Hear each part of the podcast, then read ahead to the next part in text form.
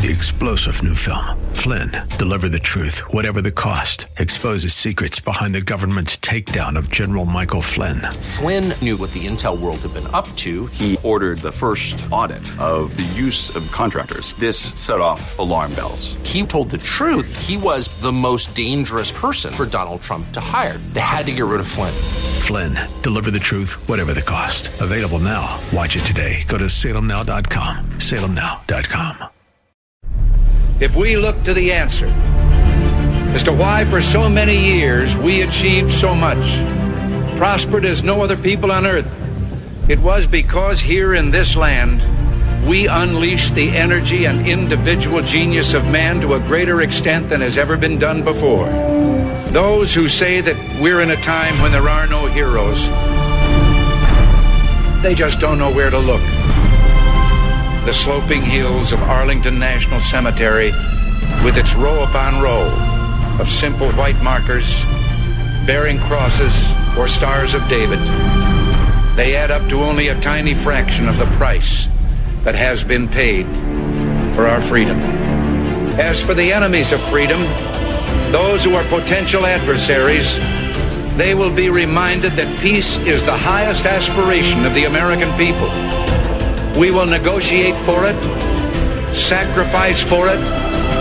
We will not surrender for it now or ever. We are Americans.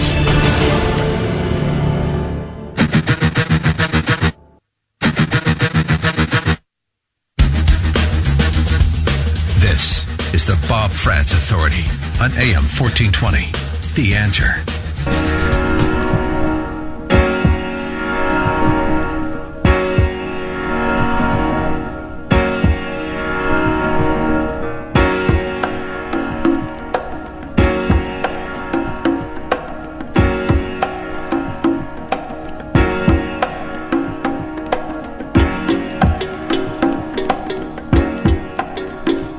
Welcome to the Bob Frantz Authority. I am Khalid Namar and for Bob Frantz. It's for my second and last day on the mic. I am enjoying myself. Uh, love, I'm loving the studio. I'm loving uh, the staff here and the engineers here. I'm getting my, uh, I'm getting my education on what it's like to be on a big stage, uh, a bigger stage, uh, in radio. So, good morning to you. Yesterday, we had, we had a little fun yesterday. We had some fantastic, interviews yesterday. And we got another one today coming up around 935. We have Micah Derry, who's the state director for the Ohio chapter of Americans for Prosperity. What we're going to talk about is the good economic news that's going on that's not really being reported. There's a lot of good economic news. We're going to talk about what AFP does, Americans for Prosperity, what they do, what are their goals, and some of the, some of the good initiatives that they're working on that are meant to benefit all Americans, not just a certain group, but, but all Americans, particularly those who are trying to get ahead. So if you want to get in, uh, to the Bob Frantz Authority this morning with me, Khalid Namar, it's 1 281 1100 or 216 901 0945. Would love to hear from you. Love to hear your thoughts. Um, uh, so anyway, um, so t- tomorrow is, I guess, a big day in the Democratic Party. Um, Joe Biden is supposed to be getting into the race, which I don't know if any anybody's excited about that.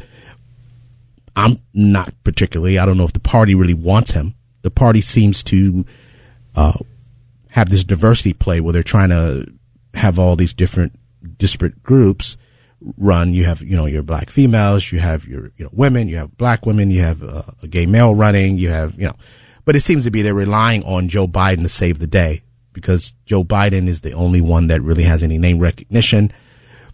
You're not going to get a mayor of South Bend, Indiana to actually make a dent in the race. Sorry. You know, he might be a charming young man, but, uh, you know, in Beto, I think his race is pretty much dead in the water. So Biden's going to jump in the race. Biden has been, um, speared as of late with some, in my opinion, some very, uh, disgusting, uh, you know, charges of, of you know, yeah, he might be a little handsy. He might be a little, uh, little strange, but, um, I don't think that that should have come out at this particular time, considering he was a heartbeat away, away from the presidency for eight years.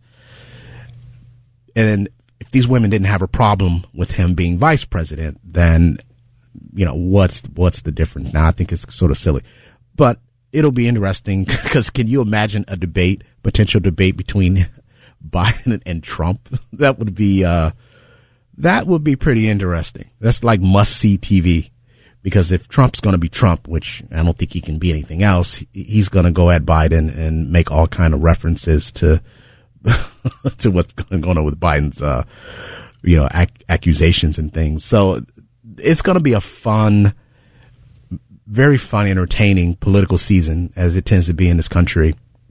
So we'll see what he has to say tomorrow, what he's going to run on. He's going to try to remind people of the quote, good old days when Barack Obama was president because regardless of what actually happened during his administration, his fans are, are sort of longing to, uh, to see their king again. So he's going to try to piggyback and say, remember me? I was, you know, back when, uh, things were, were, really wonderful in America. That's going to be Joe Biden's, uh, pitch. And, you know, I, I'm, I'm not particularly buying it. So we'll, we'll see what happens tomorrow with him. Then we're to, I'm going to talk about, uh, the, the streets of San Francisco and there's something really uh, odd going on in the streets of San Francisco. They have they have some problems there. Besides a, a major housing crunch, they can't even provide housing for people. They have a large homeless population, as does Los Angeles. But you're to find out some really strange things. Something isn't right in the air in San Francisco, and I'll I'll, I'll fill you in on that. But you know, I talked a little about the border yesterday and I think people need to really pay attention to what's, what's really happening. We have a, uh, we talk about judicial overreach and certainly presidential power has expanded a great deal over the last few decades, partly due to Congress. But in this particular instance, we have congressional overreach. So Congress didn't want to fund the border wall a few months ago because they talked about uh, it's immoral. They talked about uh, separation of powers when it came to Trump's declaration of a national emergency. But what's interesting about this Congress, if you look at the last last couple of years, if you if you really pay close attention, this president, according to this Congress, can't do anything. The executive branch does have authority, as Congress has authority. But if you if you pay attention, this president can't do anything. Let's take a look at some examples when it came to the travel ban, which was rolled out in the first few months of the administration, which was very sloppily done, but nonetheless, it was rolled out and there was objections to it being unconstitutional, which we found out that wasn't true. Uh, the Supreme Court actually agreed to a modified version of it, but it went through. When it comes to rounding up illegals, sanctuary city mayors and sanctuary state governors saying you can't do that when it comes to stopping migrants from coming by the thousands across the border, you can't do that either. When it comes to you know, deportations, well, you can't do that because this person has been here for 10 years, working a job, they haven't committed a crime. You know, you, you can't do that. There, there are whines about deportations. There are whines about the wall. Even though a Congress passed a law, the president uh, can't execute it because they won't fund it. So you can't do that either. They pass laws. According to the Constitution, the president is supposed to faithfully execute the laws of the United States. But if Congress passes a law that they won't fund, then the president can't execute it. So it's, that's another roadblock. So I'm wondering what will they agree to because they won't seem to agree to anything. The president no matter who he is, has authority to protect the country, to stop people from flowing into the country. But this Congress is constantly getting in the way, and there are reasons why they're doing this. And I won't, I won't get into that today, but you have to ask yourself if someone tells you they're for something, but everything you propose, they're against it, then that tells you they're not being sincere. Right now, there's another large caravan of people coming uh, across the border, uh, which you know, we hear more about that in the coming weeks. This is going to be a much, much bigger issue as the campaign season goes on. But this is a very serious issue as to how much authority Congress is, is trying to exert on the executive branch. We know the executive branch has issues with, with overreach. However, I think we need to pay attention to all sorts of overreach, not just on the executive branch. Uh, you know, that's going on right now. And I think that with all these investigations and, you know, Russia Gate and, and Spygate and everything else that's going on, people are a little bit distracted because it's all about the country and how we are going to proceed as a country. And I, for one, uh, know that many of these problems can be solved if politicians would pay attention to what's actually on the books to be enforced. They kind of ignore laws, then they pass new laws only to not enforce those. So it's like they mistake activity for achievement. As long as we're passing laws, we're accomplishing something. The heck with the fact they're not even enforcing laws. Bernie Madoff actually ripped off, you know, billions of dollars. There were laws on the books to stop Bernie Madoff from doing what he was doing. But what did Congress do? They passed new laws. Well, you didn't enforce the ones you had. So everybody thinks there's this legislative fix to everything. Well, a lot of times it's about them actually doing what they're paid to do or what they're elected to do. And they fool us by passing another layer, putting another layer of paint on the building and thinking that they've done something. One of my favorite statements were quotes from um, that John Wooden, the uh, late great UCLA coach, used to give is that, you know, don't mistake activity for achievement. And that's exactly what happens a lot in Washington. Well, you know, Washington needs to do something. So everybody thinks that means legislation. No, not necessarily there are plenty of laws on the books that they are just not enforcing because it's not in their interest to enforce. So we're going to get into that because we, we at AFP, uh, Micah Derry, and I, and I, full disclosure, I've, I've done a lot of volunteer work with AFP and we try to get people to focus on getting your politicians to actually work for you is what they're supposed to do. They won't work for you unless you make them work unless you make them do what you elected them to do, they won't, they won't do it. I, for one, have done a lot of phone banking over the years, making phone calls to people, trying to get them to call their congressmen and senators to get them to act on things that are within their interest. One of the things we worked on is the uh, Veterans Accountability Act, which was going to reform the VA and make it easier to fire people at the VA. We had to let people know, look, if you want this to happen, you, you better blow their phones up or else they won't pay attention. They'll let things, uh, they'll let things slide. There was a funny scene in, in a movie Bulworth, which is funny because you look at Bulworth back in 92 starring, uh, Warren Beatty about this very brutally honest, unfiltered politician, which was sort of a precursor to Trump. And he spoke to a black church and he basically told them, uh, when he was asked a question about particular legislation that, well, you know, we let it die in committee when you weren't paying attention.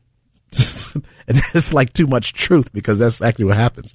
Things die when you don't pay attention. And so while we're distracted with silliness, things are not getting done the way that they should get done. So this is what needs to happen. We need to focus on what we want uh, our elected officials to do, and we need to make them do it. Um, these investigations are taking people's attention uh, off the ball. And I, that's why I kind of want them to, and I do want people to, to be accountable, uh, no doubt about that. But I do think that we need to make people, uh, make our politicians accountable, particularly on a local level and state level. Uh, we get distracted what's going on in, in the circus in DC because that's more entertaining. It's like the big tent circus. But there's a lot of things locally that people need to pay attention to. So a lot of things that, uh, you know, Americans for Prosperity does uh, focus on the local and state level because that's that's where you know all politics are local. Um, so we're going to definitely uh, you know cover that with Micah Derry in the uh, 9:35 hour. You know that and, and, and more. Um, the streets of San Francisco. San Francisco has a problem.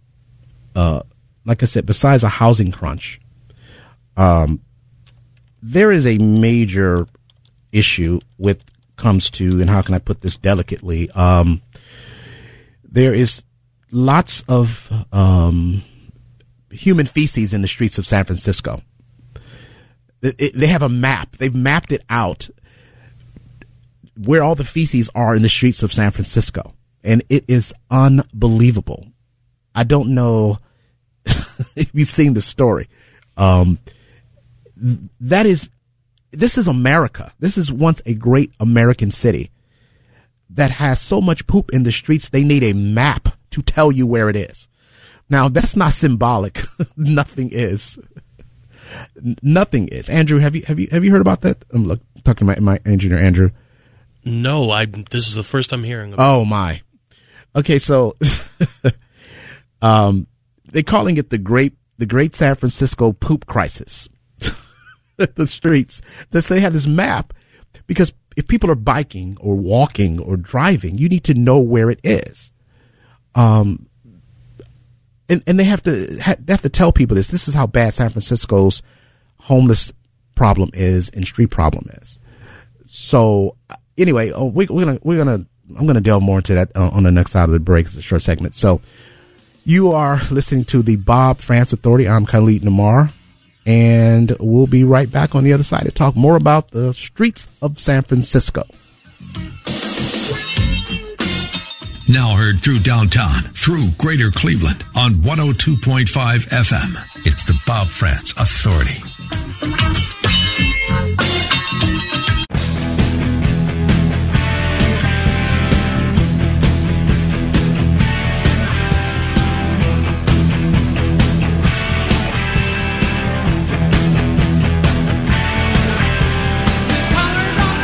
Welcome back to the Bob Frantz Authority. I am Khalid Namar. Um, before we left off, we were talking about the streets of San Francisco. So, so people who are my, you know, my age or older remember a TV show back in the seventies called The Streets of San Francisco. Um, well, that has a different meaning now. let me, let me read you this story and, and it is unbelievable, um, about what's going on in San Francisco now. So the issue of human feces on the sidewalks is no joke in the Bay Area. And it's and it's been at the forefront of local political discourse for months. Now, this is a story uh, about an investigation from uh, NBC Bay Area. In March, NBC Bay Area came out with an investigative report that found more than 300 piles of feces, which could have been human or animal, and 100 drug needles in the 153 blocks around the, the Tenderloin neighborhood. In the weeks leading up to the June special mayoral election, the three leading candidates each made homelessness and street cleanliness a central issue. Earlier this month, a major medical association canceled its conference in San Francisco, which would have generated 40 million for the local economy due to the city's quote appalling street life. As the San Francisco Chronicle's headline put it, less than two weeks later, an anonymous quote disgusted female San Francisco resident took out a full page ad in the Chronicle describing the trauma of seeing a homeless man in Neiman Marcus. So, San Francisco in California, you know, Los Angeles in California, they have amongst the largest homeless populations. They're pretty, they're, they're, they're amazingly large. They're tent cities for miles. You would think you're in Haiti. And this is a city that has not understood that you, you can't continue to import more poor people into your state, how dare you label yourself a sanctuary state when you have these issues? And at the same time, I think Governor Gavin Newsom was bragging about the state's budget surplus. It doesn't make a lot of sense when you have sh- filth on your streets like this. Then you have a housing crisis in San Francisco where if you're making $100,000 a year in San Francisco, you still need a roommate. That's how tough it is to live in the city of San Francisco. It, the housing crisis is incredible. It's driving many people out of the city because they cannot afford to live there. So it's a city of very wealthy Silicon Valley, you know, types. And then there is the homeless population. So it's almost like there's no middle class in the city. And I think that this is just one example of a state which is values itself on how they uh, take in immigrants and, and, and people from other countries, but you can't afford to take care of the people that you have. If you have a large, very large homeless population and you have fit on your streets, you don't need to advertise yourself as a, uh, as a sanctuary state. Sorry. Because people in your city, they need sanctuary from your poop on your, on your sidewalks. And, and pretty soon, I think the money that's in California, which is propping up their budget. I think 300 families uh, support a large percent of the, of the budget because you know all the, the, the wealth and Silicon Valley wealth and so forth in, in the state. you have a major problem if these people decide to flee. If you keep having this kind of filth and poor quality of life in your in your city, in your state. Um, of course, California has a lot of wonderful advantages, but those advantages are being destroyed by the ridiculous policies of, of some of their leaders, like in Oakland, California, where we had a mayor who tipped off the illegals to a pending raid. So this is this is incredible. But you can look up the California poop story at your own uh, uh, convenience. It's it's pretty incredible. Uh, anyway, uh, coming up at nine thirty-five, we're gonna have Micah Derry of the Americans for Prosperity Foundation, and we're gonna talk about some good economic news. I'm Khalid Namar. You're listening to the Bob Frantz Authority. See you on the other side. The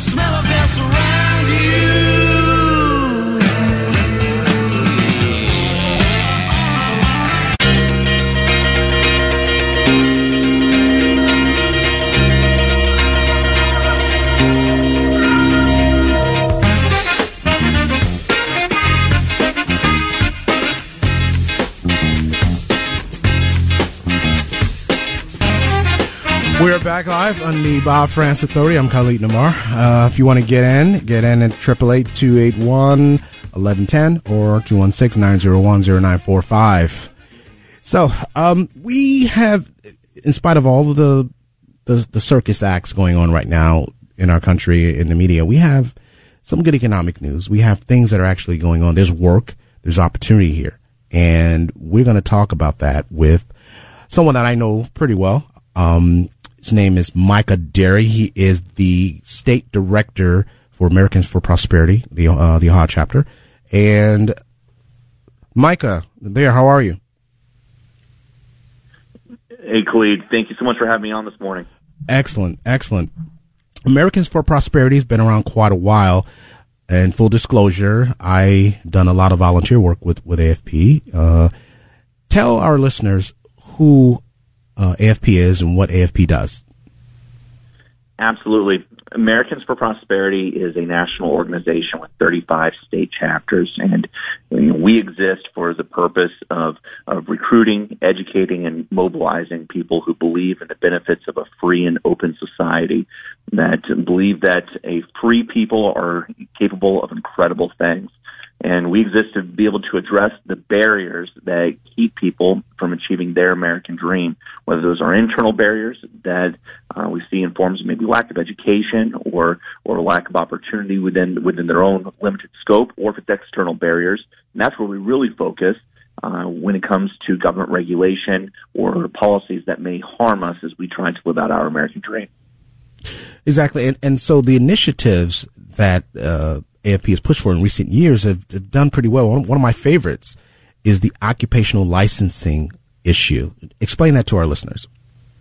Absolutely. So, occupational licensing is an issue that I really didn't come onto a lot of people's radar until I probably the mid 2000s, and, and even then, it was something that I, you know, your policy wonks would would talk about uh, around the proverbial water cooler, but it wasn't necessarily at the forefront of people's minds. And uh, it started getting more traction when uh, there it was discovered when the Trump administration came in that there was agreement between the Trump administration and the Obama administration uh, that occupational licensing was something that was becoming a, a barrier to the workforce.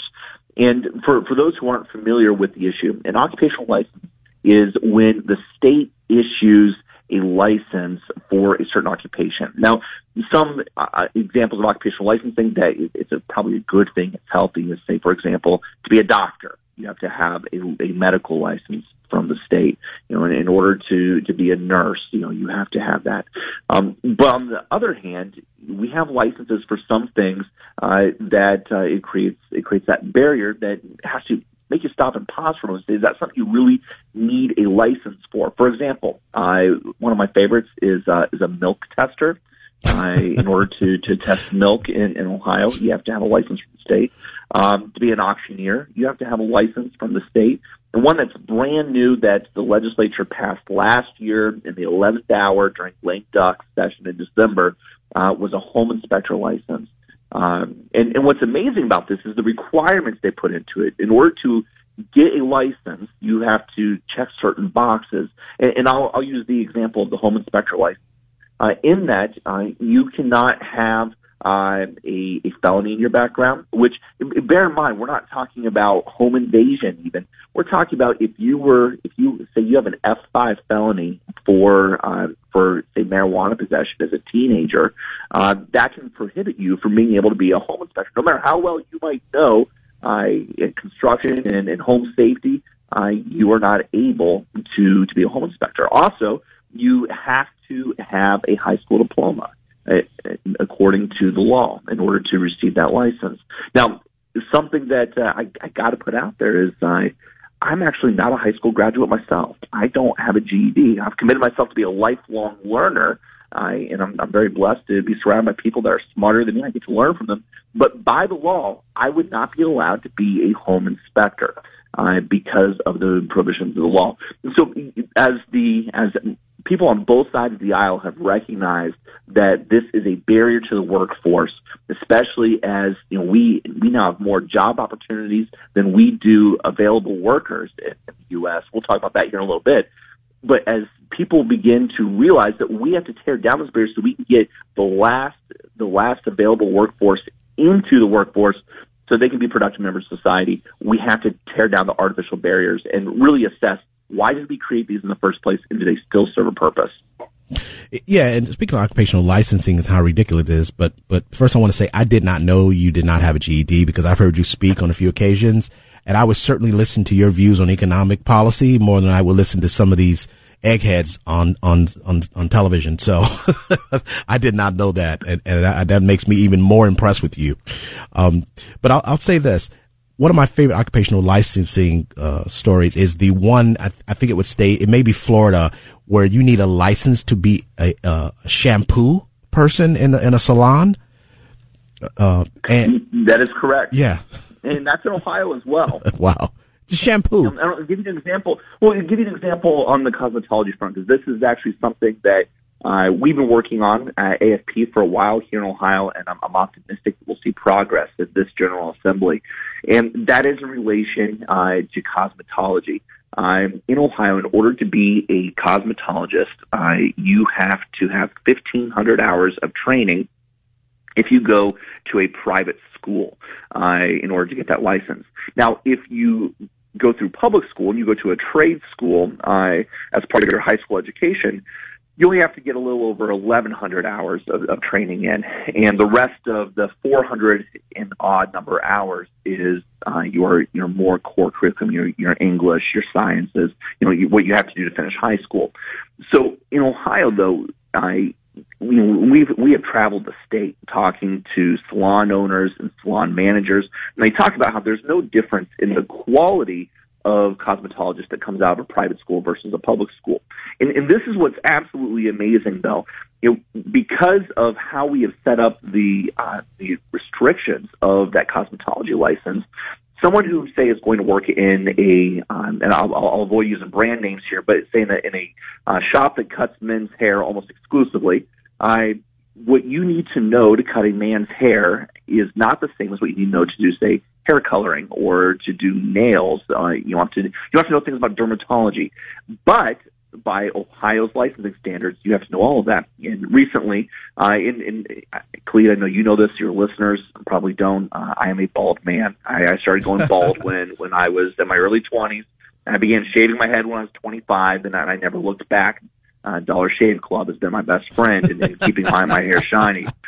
But uh, I do occasionally indulge in a beard trim because I've discovered that, especially if I have a slightly longer beard, that I'm able to to cut that up pretty badly. And I went in for a beard trim and met this wonderful young woman, uh, Dina, and Dina was telling me about how she was originally from Ohio. She had moved away to Chicago when she was in her early 20s, uh, chasing some dreams. She went to a great prestigious cosmetology school in, in Chicago, and she did that for seven years, cutting men's hair. Well, she had the opportunity to come back to Ohio. She moved back to Ohio to help take care of her parents who were aging.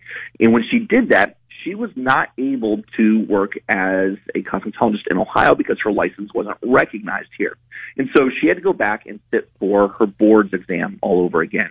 Now, these everything that was on the exam, those are things that she had known seven years before. But seven years of cutting exclusively men's hair, she did not remember a lot of things about nail care, about dermatology, about coloring uh, hair, uh, a lot of things that are very unique to to other aspects of salon treatment. And she failed her board, so she was out that money she wasn't able to sit for it again immediately. She had to study. And as a result, she spent uh, almost a year working in retail, making considerably less money than what she would have been able to make doing what she'd already been doing for seven years. Yeah. And we talked about ma- wanting to make Ohio a place that's open for business, that is good for the workforce.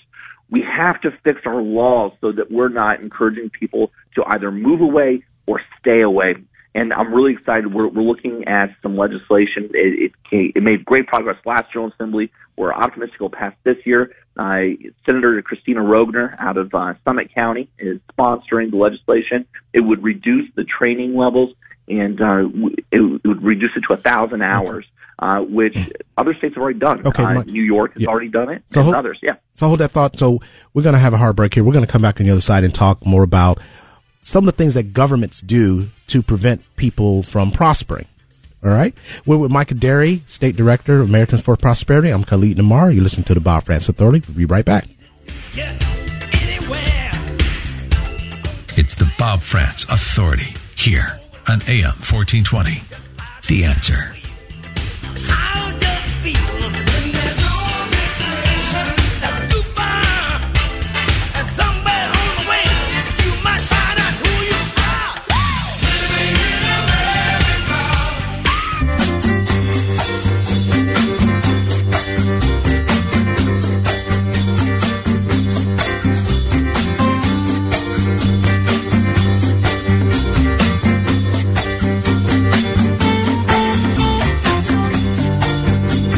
We are back on the Bob Frantz Authority. I'm Khalid Namar, and we have been talking to Micah Derry, the state director for Americans for Prosperity, talking to us about all the what AFP does and the good economic news. Mike, are you there?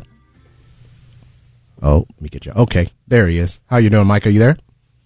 I am doing well, thanks. Good to oh, be back with you. Excellent. So, it, it, talking about what the state does and what the regulatory state does. And don't get me started on that. I'm sure you and I could go on for a long time about that because it's something that AFP specializes in when, when we have these talks. Uh, the government, in many cases, particularly the state, it is the number one restrictor of prosperity for many people.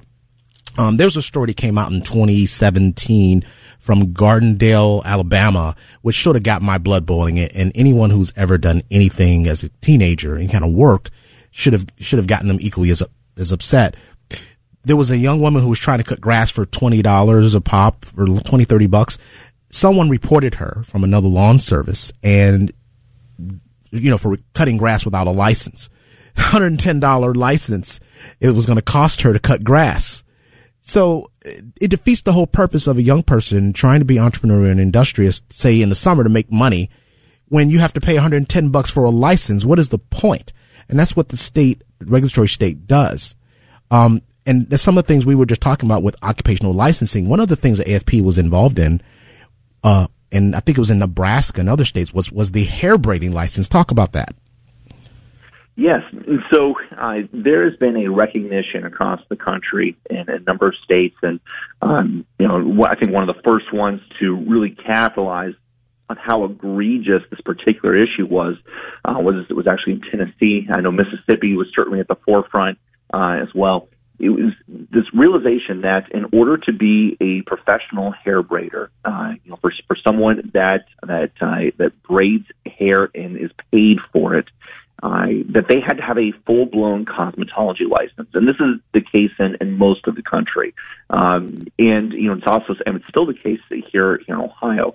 Um, and the in, in, going back to our earlier conversation, we're talking about 1,500 hours of training on all kinds of issues that are not even directly related to hair braiding. And, and why that's a, a barrier is because of the cost, the sheer cost of obtaining that training in the first place. In, and again, to do something that for many, they've been doing all their lives, something they learned from their mothers, from their sisters. Uh, in, but to be able to make money doing it, they had to go through that full cosmetology license, had to take the cosmetology board exam, and had to obtain the license from the state. And so, uh, even in, in Ohio, we still have, unfortunately, incredibly high uh, restrictions on being able to braid hair. It's one of the things that we need to be able to address. But this is what's amazing about occupational licenses. You know, I frequently hear from senators and members of the House of Representatives but the industry is asking for it. And we heard this with the home inspectors last year. Uh, we, have heard it in the past about food trucks. We've heard it uh, about roofers. And to a certain extent, they are right. There are two main entities whenever a new occupational license is coming forward that is asking for it.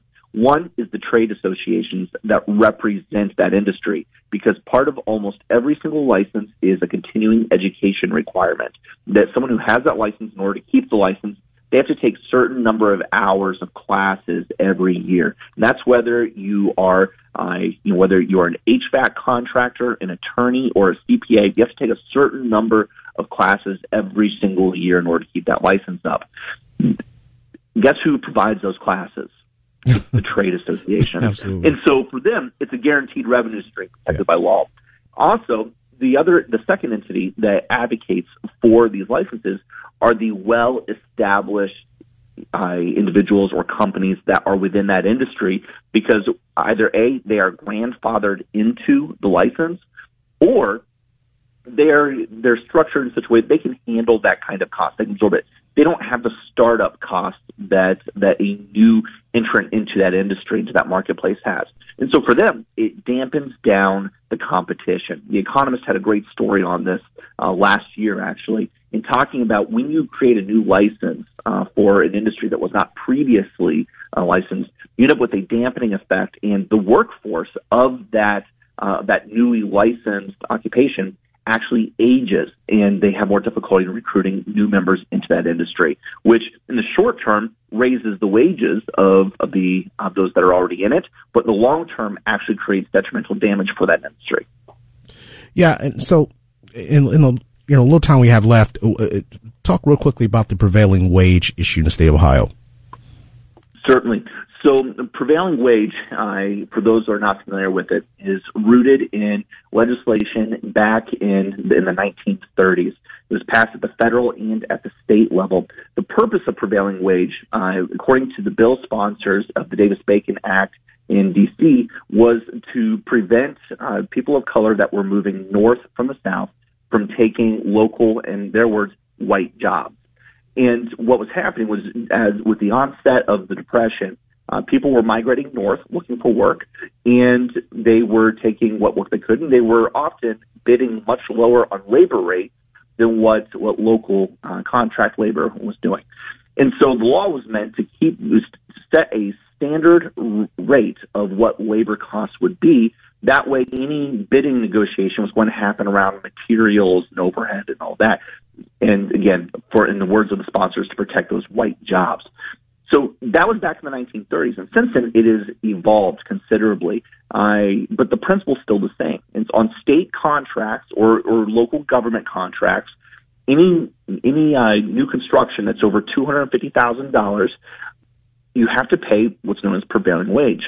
And the cost of that, and we're not just talking about what you're paying the labor, you're also talking about a lot of paperwork and regulation that accompanies that. So it makes it more expensive for, for the business to be able to conduct it as well. I actually used to work in masonry, and we were a small company. Uh, we only had about a dozen employees, and we ended up getting out of prevailing wage work altogether because of the administrative burden that accompanied it.